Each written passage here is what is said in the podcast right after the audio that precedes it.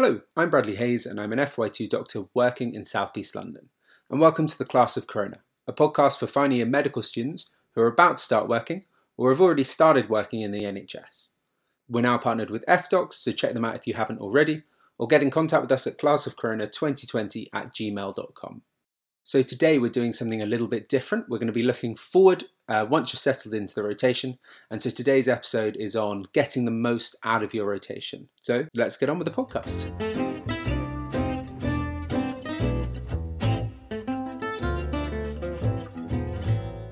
So before we start, would you all mind introducing yourselves? Hi, I'm Laura. I am an F3 doctor currently working in London. Hi, I'm Rachel. I'm an F3 doctor currently working on a respiratory ward in London. Hi, I'm Andrew. I'm an FY3 currently working in intensive care in London. So guys, today we're going to be talking about getting the most out of your rotations. So the first thing that I'm going to say here is please only listen to this podcast once you feel like you've settled in and you're feeling comfortable with the day-to-days of your rotation. And just from a personal perspective, I think it's way better to spend your first months or even longer if you need to, and just focusing on the job and don't worry about doing anything else apart from the day-to-day, what you need to do to kind of get yourself out on time and do the job well. So you've had your first month, you're now settled in. What are the first things you're thinking about looking forward in the rotation? So I think one thing that it's really good to be aware of and to just try and keep up to date with from as soon as you found your feet is your portfolio, which will build up and kind of be part of your ARCP. So ARCP is just the meeting and the assessment of you throughout the year to say you can move from F1 to F2 and then again from F2 to specialty training and sort of moving through. So it's a portfolio you have throughout the year, much like your logbook at medical school, with different things that you have to complete, such as so many CBD, so many mini CEXs, certain clinical skills that as an F1 you have to show that you're competent in.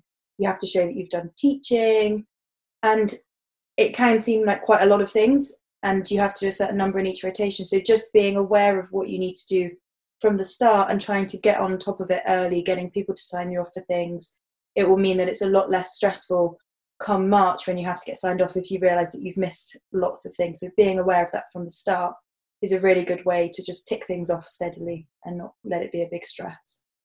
And actually, a lot of the time, you might feel like you're asking senior colleagues to sign you off on skills or case-based discussion, things like that. But actually, the more time you spend in hospitals, you'll realise that you'll have to do quite similar things to them as well. All healthcare professionals have to go through kind of revalidation and get feedback about their practice and things like that. And actually, you'll be surprised how many times you will be sent an email from a senior colleague asking for feedback about them as part of one of their team members.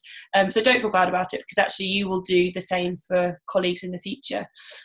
One thing I'd say from an ARCP point of view is when you are looking for a sign-off, especially in the clinical skills, it really varies who can sign you off on those. So for some of the skills, it can be a nurse. For some of the skills, it has to be a registrar or above. So don't think that all the things that you need signing off on are a consultant or a registrar. Actually, there's quite a variety of people that can sign you off on skills, including some SHOs as well. So do check that out, because it might make things a bit easier to find and get done. So as part of your ARCP, you're going to have to attend a certain amount of teaching. What teaching can you attend at hospital? So the hospital will have to provide you with a certain amount of F1 specific teaching, which is usually one or two regular sessions a week. The expectation is, unless you're specifically occupied doing something like being on call or off on leave, that you should be going to that. And usually that will make up the vast majority of your teaching attendance for the year. But there's also quite a few other teaching opportunities that go on within most hospitals. Firstly, departments will have usually their own teaching rota, and that will often be a rotation of junior doctors of different grades giving a weekly presentation on a topic. That may sometimes be a journal club, or it might be combined with a journal club, and it's be worth finding out when you start on your rotation whether that is happening and whether you'll be expected to do some teaching, because sometimes if it slips between the cracks and you're not told about it, those sessions can creep up on you, and there's nothing worse than trying to prepare a half an hour teaching session the night before because you didn't know about it. other sessions that you can go to as often there's x-ray meetings or trauma meetings. Another really good teaching is something called Grand Rounds, which as medical students, I'm sure lots of you will have heard of, but they open to staff as well. The consultants often go to these as they have to attend a certain amount of teaching. It's a great place to get a free lunch, and also they're interesting cases, and it's sort of a teaching outside of your area of medicine that you're in, and it's aimed at the whole hospital, so you can often pick up some really interesting points that otherwise you might not come across. And it's good to show your consultants and things like that that you do want to learn and that you're keen to be involved in teaching. I think also, if you have the opportunity, putting yourself forward to present at some of these things is quite an easy way of presenting, and building up a portfolio of times that you've presented is a really good and quite an easy thing to do. Yeah, and I think don't be afraid to present to consultants or to give teaching sessions, to departmental teaching sessions or journal club sessions to consultants and registrars. There can often be a worry, and I know that I definitely felt like I didn't want to teach them something that they were a specialist in, or them to feel like you were teaching them something they already knew. That everybody knows that you have to do teaching to get signed off, and that it's something that you have to learn, and that it's a really valuable skill, and actually people are always very encouraging with teaching and can give you good feedback and tips. So don't be afraid about giving teaching sessions to seniors and to consultants within your department or within hospital at Grand Rounds. And actually sometimes if you get the opportunity to do a teaching session, whether that's in the form of a case presentation to your department or that is to medical students, whatever the situation is, do make sure you get feedback about that session in one way or another. Lots of people have different preferences about how they give feedback. Some people like to give people a form at the end of the session that they fill out and you collect them in straight away. So very kind of instant feedback. Other people prefer to send links out to things like SurveyMonkey a couple of days later, once their students, I guess, have had, or their audience have had time to reflect and think about the teaching session. Whatever your preferred method, I think it's a really useful thing is to get feedback, not only for you in terms of developing yourself as a clinical teacher, but that also you've then got a piece of evidence that you did do a teaching session, and you can use that later on in your portfolio to demonstrate that you did a teaching session and you got some feedback. I found the only way to get feedback is to literally stand in the room while people do it, or, you know, have it on the door on the way out. Yeah. I think that's a really good bit of advice there. I think if you're wondering about who would be a good person to teach or approach, if you've got a good idea, finding your medics are often a really good one to go for. Obviously, if you've got a particular interest in a specialty, say, and you want to target, for example, fourth years who are currently on an obs and gynae rotation, absolutely go for it. But on the whole, final year medical students tend to be really keen for any teaching opportunity, particularly from people that they feel they're akin to, such as F1s. And I think I've said it before, but never underestimate the amount that you know and the amount that you've picked up, even if you've only been working for a month. It's just the amount that you've been in hospital in the first month of working is probably more than you've been in throughout the whole of medical school. I know that is true for me. Maybe not for all medical students. So just never underestimate the amount that you know. And one other form of teaching that I don't think we've mentioned is the opportunity to do SIM in F1 and F2. I think in medical school, lots of people are quite frightened by SIM. They get quite nervous about having to kind of do an A to E assessment of a patient in front of other people. They feel they're under pressure, that they've got an audience, and if they get it wrong, it's a disaster. SIM's an awesome way to learn clinical medicine, and it's a great way to practice virtual scenarios and make mistakes and learn from them, so that in the real situation you don't make that mistake. And actually, if your trust does offer the opportunity to do SIM, I would highly recommend it. And if you're really interested, and there are often lots of opportunities to actually get involved with designing the SIM, whether it's you as an actor in the SIM, whether you're part of the team that designs the scenarios, but it's a really interesting, modern and exciting way to learn clinical medicine. And I think if your trust offers it, or if you're willing to try and set it up in your trust, it's a really cool avenue to get involved with. If you do like SIM and you do feel that it's something you want to develop more, there are courses that you can go on, like Teach SIM courses that are different levels, that give you a sort of formal, not qualification, but sort of some formal teaching and something to put on your CV to say that you're interested in learning about SIM. So I'm going to describe a situation we've all been in. It's Friday. Your reg comes in and says, we've got M&M on Monday. What is M&M? I hadn't heard of it before. And how can you prepare to present at it? So M&M is the morbidity and mortality meeting, and it's every department should have one once a month, and it's where you get together as a team and you go through all of the patients who have died to see if there's any learning points that you can have from them. So on surgery, any patients who died in theatre or died quite quickly post-op, you go through all of the cases to see if there's anything that as a team you can learn or could have done better. And you also look at any of the kind of the complications or serious ill effects that have happened, for example, from surgery, or patients who've had falls on the ward, if it's a geriatric ward, or have broken legs or things like that while in hospital. It can seem quite intimidating as it's all of the consultants together and it's people looking for mistakes and people looking for things to have gone wrong. But actually it's the juniors who are often presenting the cases, have done all the groundwork, knew the patients and know all of the details. And so it's your responsibility often as a junior to put all of that information together into a presentation, present it, and then the team will discuss it. So what I'd always recommend is after you've written the presentation, even if it's just before the meeting and the kind of half an hour before the meeting, but ideally more if you have the time, is get the presentation looked over by a senior colleague before you present it, and just to avoid any awkward scenarios in the presentation. I think especially when I first started, it felt like if anything went wrong and needed to be presented at an M&M, that it was kind of your fault possibly. And I think I know other juniors who felt like that, but that's not the purpose of the M&M, to assign personal blame. And the vast majority of the time, they're not looking to do anything like that. It's more of a learning experience. So, you know, next time, what can we do better? Please never take it personally that something went wrong, or that because you're the one presenting that it's your fault that something went wrong. Because it, you know, the vast, vast, vast majority of the time, it completely isn't.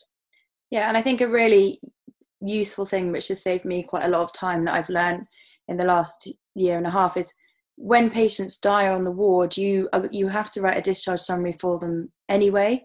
And so just taking an extra 5-10 minutes to put down a couple of extra details onto a Word document and saving it on a shared drive for those patients, so that if they need to be discussed at an M&M meeting, you've already got a lot of the information there for you to go back to and refresh your memory, rather than having to trawl back through all the notes. And actually a lot of departments will have a form that they want you to fill in and send to the consultants as you go along. So just keeping track of people that might have passed away on your ward and keeping some of those details down in a secure location can save you a lot of time later on, especially on jobs like surgery, where actually there won't be that many patients. And so you've got to get a bit more detail. Great. Another quite big area that juniors tend to get involved in is with audit and QIP. You'll have to do one quality improvement project as part of your ARCP. But how do you guys get involved with audit and QIP projects? I'd split it into two main categories. You've got kind of hospital-wide audit and QIP. So stuff like national audits, VTE audits. I know, Brad, you were involved in one before. Antibiotic prescribing audits, often organised by a specific kind of audit and quality improvement department. But then individual departments and individual wards will have their own audits, and they'll be often a bit more bespoke to the patient. If you can find an audit that is vaguely something you care about, it's going to be a lot easier for you to do it and to do it well. However, if you can find an off-the-shelf audit, i.e. one that's already sort of organised by the hospital and just needs a re-audit or collection of data, it's often a lot quicker. So it depends exactly what you want to get out of it, I'd say. If you want something kind of quick and easy just to tick the box, which is, you know, fair enough if you're busy otherwise and you're involved in other things, sometimes the hospital-wide audits are the easiest ones to do. However, if you're looking for something to make a bit more of a difference, or to something that you want to design yourself, often speaking to the department leads or the matron of the ward is the best place to go. If you are keen to get involved with an audit, I'd flag it early on in the department. You'll find that in whatever team or department that you're in, there's always someone there who loves audit and loves QIP and loves projects. And it's just a case of finding out who that person is and going to them and saying, I'm keen to get involved with QIP. Is there any way I can help you? If you're not fussed, then obviously you can be quite open about what you're willing to help with and just get crack on with whatever project that they're currently working on or that they allocate you. However, if you're feeling a bit creative, if you've got if you want to do your own audit or develop your own idea. One piece of advice that we were once given during, I think, some F2 teaching was a really good way to decide what to audit is to think about in your day-to-day practice as a doctor, what bugs you the most on your job? Is there something that really annoys you in the system? Or is there something that really annoys you in terms of like efficiency on the ward? And is that something that you could try and improve through a quality improvement project? And actually that was a really good tip. So that could be something just to bear in mind. Yeah, and I think one really sort of an easy way into doing audits and QIPs and things like that is lots of people going forward will have done audits before you, and there will be people out there who are looking for somebody to close the loop on their audit or to do it a second time, to run it again. And that'll be the doctors that are moving on or about to rotate, or people who are helping to induct you. So talking to them about if they've got any projects that they need someone to help collect data, or if they need someone to close the loop for them, then that's a really good way to kind of get yourself into the mindset of doing audits. So how about getting to theatres when you're on surgery and clinics when you're on medicine? So I think there's always opportunities to go to theatre if you're on a surgical job, and even if you're not on a surgical job, or to try and go to clinics. I think the most important thing is talk to your team, talk to your SHOs, talk to the other F1s, talk to the regs about who wants to go, what opportunities there are, and try and work out a bit of a system and a rota between you. There will be some people who have no interest in stepping foot inside a theatre, would much rather stay on the ward, and there will be some people who would love to be in theatre every day. So it's just about making sure that you're balancing out what everybody wants, and that you're not leaving one person on the ward to do all of the ward jobs and review all the sick patients and look after everyone while you go to theatre every day. So there is opportunity. I think you just have to be a bit careful about it and make sure that you're doing it fairly and communicating with everyone and not just disappearing off for the afternoon. And it's another thing where, you know, compared to when you're a medical student, because you know the regs, you know the consultants, they're more likely to get you involved, get you doing stuff. So I found that to be really useful so far for me. And what do you guys think about doing sort of MRCP, MRCS, all those other exams? So I had no idea what I wanted to do, be it medicine, GP, peds, psych. I had absolutely no idea where my career was taking me. So the idea of doing an exam completely filled me with horror, and I had no idea which exam I would be doing. So only do them if you're fairly sure it's going to be useful to you in some way, whether it be useful on your future application for a certain career path, whether you know you're definitely going to do medicine, therefore it's good to do MRCP. But definitely have a really good think about doing any of these exams, because they're a lot of hard work, they cost a lot of money, and they are pretty tricky. So it's good to do them early, but only if you're sure they're going to be helpful to you. Probably going to give a slightly different opinion. If you know what you want to do and you've got the time and the inclination, I think I agree it's good to get the exams out of the way. But at the same time, I don't think you need to feel pressure to do them. I think sometimes it can feel like everyone is doing their exams, and it feels like if you're not, you're sort of going to be the odd one out. But I think, as far as I'm aware, most people get to the end of their foundation training without a membership exam under their belt, and I think that's fine. If you're struggling with time, if you're struggling with other commitments like teaching, like you know, an audit that's a lot more work than that, with general sort of coping with the job, with home life, it is a big time commitment. It is a lot of reading, a lot of effort, a lot of past questions, and it's not something that I'd go into for the sake of it or just because, you know, you feel like you should. You do meet people, and often you will be that person yourself where you're trying to do everything, and you're trying to, you know, get your PhD at the same time as trying to run a medical school, and you know, and you're still learning the job, and it can be overwhelming. You can end up just burning out and not doing anything properly. You know, do the things that you have to do to pass the year, to get your ARCP. If there are things that you're interested in, that you enjoy, you know, do those take a bit more time, but just be really careful about trying to do it all just because you feel like you should. You know, getting to the end of F1 is primarily about learning to be a safe, competent doctor. And if that's all you get by the end of the year, I think that's plenty. So the last thing I want to talk about today is about locuming. I know I felt at the start that you see these locum shifts come up and you feel quite a lot of pressure to get involved and start doing extra shifts. So I think my advice would be you have to really think about how much money your free time is worth. And it's something that I've definitely learned, is that actually having a whole weekend off was worth a lot more to me than the money I could earn on a locum shift. And if you've had a really busy week and if you're starting a new job and you're adjusting, even 2 days off doesn't feel like enough, and Monday rolls around very quickly. And so I think, especially in the first few months, I would definitely recommend just finding your feet and, you know, really appreciating the value of spare time, even if at the moment that does mean not leaving your house for 2 days. Yeah, I couldn't agree with Rachel more. I think you're learning so much in those first few months, and you will be worn out because you're not used to working full time and you're not used to working shift patterns, say, and you're just having quite emotionally exhausting days all day. You will be tired. So don't, unless you absolutely have to, I wouldn't push yourself to do extra locum shifts.